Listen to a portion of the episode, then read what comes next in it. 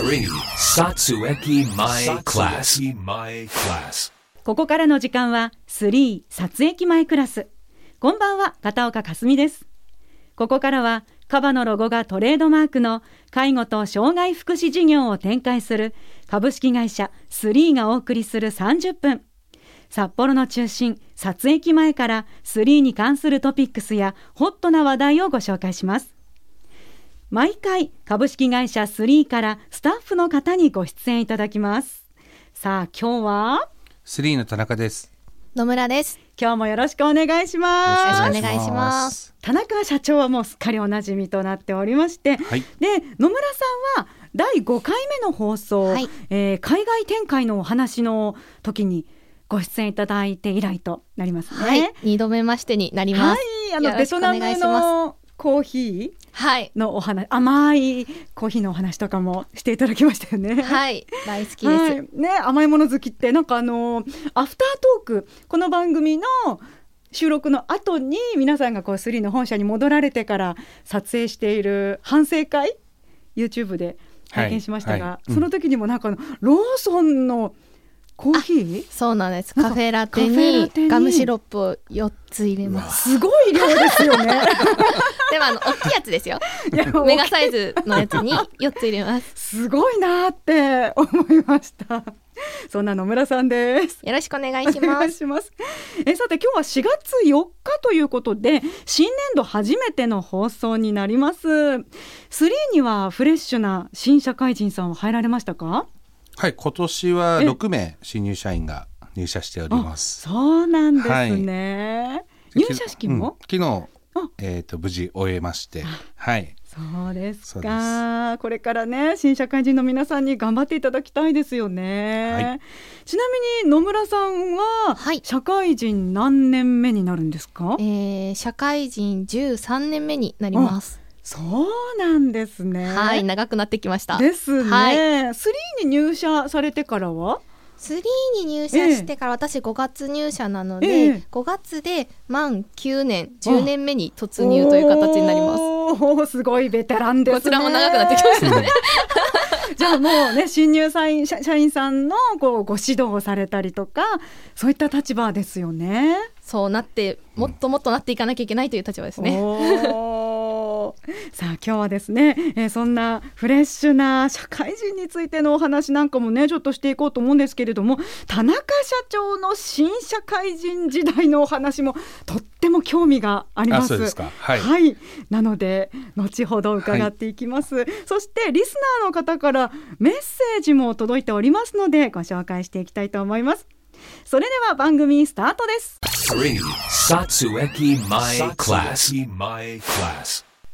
さてオープニングでも伺いましたが3には今年6名の新入社員の方が入社されはいたということですね。で田中社長の新入社員だった頃のお話をはい。ちょっと聞いてみたいんですがもう今から何年前になりますかね？何年前だろう。四半世紀前ぐらいです四かね。半世紀前から、なるほどえ田中社長はその社会人1年目の時ってど,、はいどんなおお仕事を？最初から介護とかそういう、出版お系の会社にい行きましたね。あはい。出版系だったんですか、そうなんですよね。へえなんででしょうね。えー、その時はど,、はいどんな新入社員さんだったんですか？えっと、結構軍隊チックな営業をやる会社だったんで最初はその経営理念的なものもそういう軍隊チックな感じだったんで、まあ、B 型の自分には合ってるなと思って入ったんですけど、そうなんですか、はい、で入ったら本当ちょっと軍隊チックだったんでちょっと大変でしたね。だから毎晩あの同期と飲みに行ってええ愚痴ってました。ああ、はい。そうだったんですか。じゃあその会社はどのぐらい続けられたあもうすぐぐ辞めてますね。すぐ辞めて、はい。そうですね。あはあでまた次の、転々とちょっとして、あはい。転々とされて。そうですね。社会不適合だったんで。いやいやいやそんなそんなことは誰も言っておりません。えじゃあ今のこのはい。お仕事に至るまでって、本当にいろんな業界を経験されてるんですか？いや経験したうちは入んないと思うんですけどまあそ創業する前がはい。10年ぐらいやった会社にはなりますけど、あ例えば、はい。今前はどんな？その前なんか美容業界あとかやりましたね。はい。え社長おしゃれですもんねファッションがとても。いや全然関係ないですね。そんな別におしゃれな感じでもなかったんで。はい。ほうなんか興味深いですね。社長の過去をいろいろ根掘り葉掘り。聞いてあんまり話したくなさそうな。そうですね。そうなんですね。えーさてそんなね、えー社長の新入社員時代の話なんかもお伺いしましたが、毎年ですね新入社員タイプというのが発表になっているんですが、うん。聞いたことありますかはじ初ねめて聞きましたなんかこれはですね産労総合研究所というところが発表しているもので、企業の人事担当者とか大学のキャリアセンターの方へアンケートを行ってその年の新入社員の特徴ですとか育成のヒントをまとめたものなんですがうん。ちょっとねここちらに資料がありまして見てみますと昨年は新感覚の二刀流タイプだったそうです。二刀流はい。二刀流、まあ、なんかね、こう、そその年の流行ったものとかね、そういう話題になったものを、こう、お織り交ぜつつだと思うんですけれども。ええ。なんかオンラインとオフラインとかリアルの二刀流って意味だったみたいですよ。あ。そうそうそうそうそうそう、まあ、そういったスタイルで就活をこうこなしてきたということで。うん確かにそうかも。お、そうですか、スリーの。まあうちも SNS でね、うんええああ、入ってきてるイメージはありますね。あ、はい。そうなんですね。えちなみにですね、こう過去のものもちょっと資料を遡って見てみますと、社長はうん。1998年新卒になるんですね。はい。えーその年のタイプは再生紙型だそうです。再生うん。はい。一回使い古されているね。なんと言いますか、えー無理な漂白（かっこ煮風の押し付けはダイオキシンが出るが脱木技術、え炭を取り除くってことですね、えー脱木技術（かっこ育成法の向上次第で新タイプの紙その紙は新入社員なんですが、えー新タイプの紙として大いに市場価値がある。あご自身とこう照らし合わせてみていそうかがですか？なかなか難しいですけどね。再生紙型ですって言われて、当てはまってまますか？まあ大学士に出てましたね出てましたか？はいすか？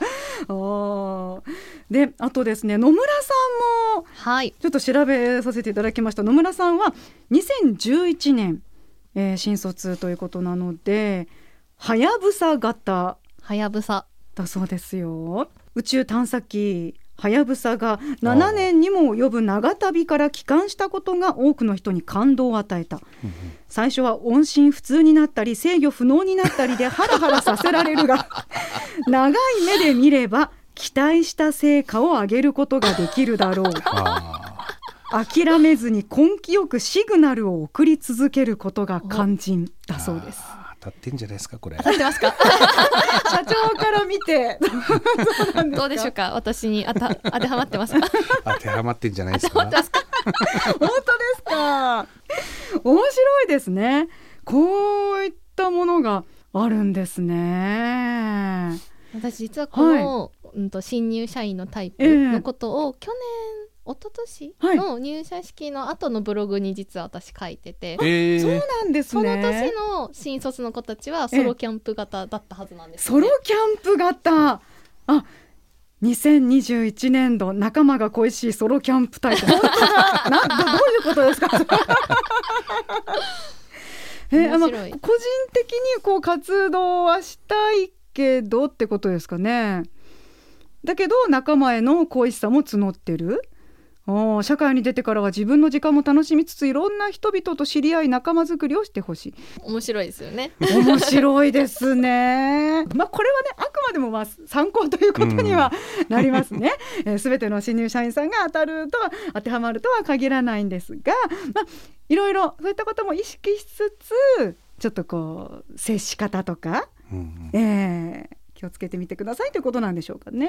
うんうん社長はうん今年の新入社員さんたちにどんな感じで接しようかなと今お考えですか？えーっともう入社前に一度、ええ皆さん研修と会食してるんですよ。あ、そうなんですね。はい、ジェネレーションギャップ感じてます。あ、そう、すでに、そうなんですね。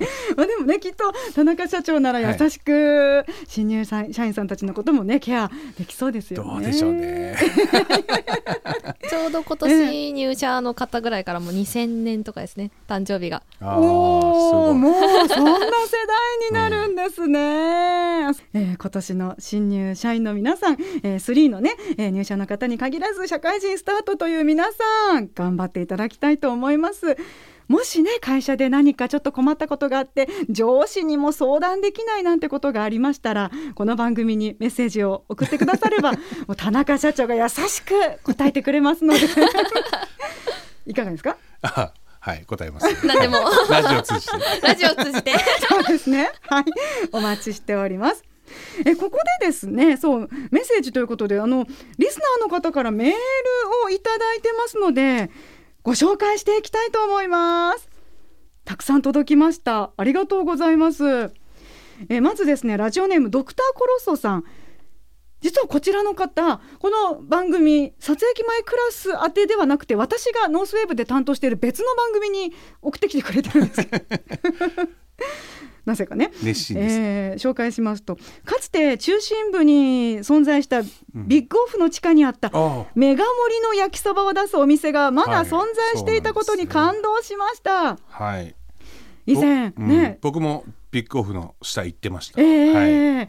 そうそうおすすめの撮影機前の飲食店ということでね紹介させてもらいました、えー専門学生で札幌に住んでいた時は町へ行った時によくお世話になりましたよ焼きそばはソースかけないで炒めてあって自分好みの味にカスタマイズするんですよね。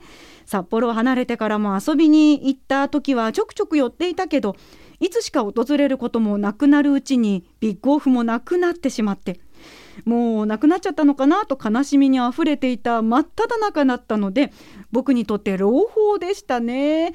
場所が分かったので暇ができたら札幌に行った時に絶対行きますと。えくださいました。どどうがいいですか？帯広の方ですね。そうなんですね。え今もいつも結構混んでるんですよね。ランチの時間だと。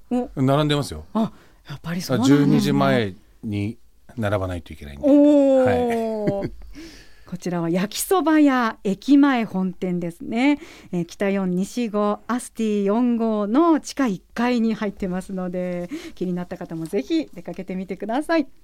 えーそしてですね他にもいろいろいただいてましてラジオネームちくわぶさん。もし新たに会社のイメージキャラクターを決めるならカバ以外にどんな動物がいいですか？私もすごいこれ聞きたいです。なんだろうな。かわ可愛いなと思うのはカピバラ。カピバラ。ね。とかかっこよくするムササビ。ムササビ。ムササビだったっけ？あの BAT 飛ぶの。おおそうそうですね、うんムササビですムササビのね会社なくない？うーん。あれムササビはロゴ作りやすそうですね。ロゴにしやすいから。ええ確かに。そういうそう大事ですよね。なるほど。ムササビもいいですね。あとですね。初めて投稿させていただきますというリンゴさんです。お先日3の部会のトークで船釣りうん。があるとのことでしたが、うん。船酔いはしないのですか？もし船酔いしない方法があれば教えてください。あの酔い止め飲む。しかないんじゃないですかね。あとははい。食べ物は1時間前からもう一切食べないですね。あはい。で、もう上級者になるとええ。ビール飲んでますね。お。先に酔っ払っちゃうってことですか？そ船に乗る前ですか？う。船のの乗りながら。乗りながら。そうそうそう。ええ。お酒で酔っ払ってると船酔いしないんですか？しないみたいですね。反感期間がじゃあ。どうなんだろう。いや自分はあの車で行くから、ええ。あまりねお酒とかじゃなくて酔い止め飲んで。なんかお酒で酔っ払っちゃうとこ釣りするにもね なんかうまく釣れなさそういざという時にいざという時にね。そんな 浴びるほど飲んでるわけじゃない。あそうなんですね。リンゴさんありがとうございます。あとですね、えーラジオネームジャスミンさん。介護のお仕事に向く人ってどんな人だと思いますか？難しいですね。難しい。確かに。どうなんだろうな。やっぱおじいちゃんおばあちゃんが好きだって思える人じゃないですか？あ。はい。あでもきっとそうですよね、うん。そこかもしれないですうね、ん。まあそういう人多いよね。うん。まあ、入りは結構多いですね。やっぱり身近な方だったりとか、ええ自分のおじいちゃんおばあちゃんだったりとか、うん。小さい頃からとか、ううん。んあとはでもサービス業にあの今までやってきた人とかも私すごい向くと思います。向くよね、うん。ああ確かに、楽しそうだもんね。うん、すごく楽しそうですし、うん。まあなんか介護っていうか何でしょう介護の仕事イコール、まあ、サービス業じゃないですか。うん。うんうんうんうんなんで、もう本当あなんか人と話すのが好きでサービス業やってますみたいな人も全然合うんじゃないかなと思います。うん。そうね。あとはなんか飲食店のめちゃくちゃ忙しいオペレーションを一人でやれるような人とか指示出せる人ってすごいですねそれはね。あのー多分介護職うん。介護の施設の中でもリーダーになれる、気気がしますね。はい。なるほど。ジャスミンさんありがとうございます。こんな感じでたくさんいただきました。メッセージ他にもですねたくさん届いてますのでまた、えーまた別の機会にご紹介させていただきたいと思います 3. Satsueki My Class. My Class. カバのロゴがトレードマークの介護と障害福祉事業を展開する株式会社スリーがお送りするスリー撮影前クラスでは後半は新コーナーです人生のかけらプロジェクトお届けしましょう以前番組内でもご紹介しました書籍発売の際に発足したプロジェクト名をお借りしまして3で実際にあった事例をストーリー仕立てでご紹介していきます。利用者様一人一人が主役という共通点がありますね。そうですね、あのーやっぱり一人一人の人生も違うし、ええストーリーも背景もそれぞれあるので、まあ、あの現場のスタッフが取り組んでいる表面上のサービスだけじゃない部分が伝わったらいいなというふうに思います。それでは早速ご紹介させていただきます。生まれ故郷をもう一度この目で見たい。その利用者様はパーキンソン病と進行性角上性麻痺を抱えていてご自宅の中でも出かけ先でも移動は基本的に車椅子を使用していました。また小声になったりつっかえたりするなど言葉を発することが難しくなる時もしばしばあったため事業所では発語の練習も行っていました。そんなある日のこといつものように発語の練習をしていた利用者様にスタッフは話しかけました。何かやってみたいことはありませんか？するとその利用者様は少し考えた後目を輝かせながらこう言いました。生まれ故郷の利尻島に行って島の景色をもう一度この目で見てみたいな。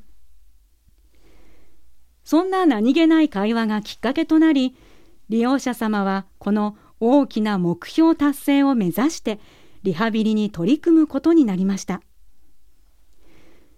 利尻島への道のりは JR やフェリーを乗り継いで片道400キロ以上およそ7時間の大移動になります。スタッフたちは長時間の移動を安全に行うための課題を一つ一つ挙げていきました。車椅子から立ち上がるための転倒を減らすには足がすくんでしまって前傾姿勢になるのを改善するには。安定して歩けるようにするには。それらの課題解決に向けてリハビリを始めた利用者様。するとみるみる体力測定の結果も良くなっていきそしてご家族のサポートのもと目標だった生まれ故郷の利尻島へ2泊3日の旅行に行きました。島では母校の校舎を見に行ったりご先祖のお墓参りをしたり久々の故郷を思いっきり満喫されました。後日事業所に通所された際スタッフが旅行の感想を聞くと携帯電話で撮影した写真を見せながら小さな頃は広く感じた島だけど今大人になって行ってみると案外狭いんだなぁと感じたよ。でも懐かしくて楽しかった。行けることならもう一度行きたいなと答えてくれました。その時の利用者様の嬉しそうな表情が今でもとても印象に残っています。いいお話ですね。ですね。小説の中でも出てきたエピソードだですよね。そうですね、介護って難しいと思ってたけど実際やってみたらめちゃくちゃやりがいのある仕事だったというねタイトルの小説ですが、はい。このエピソードありましたね。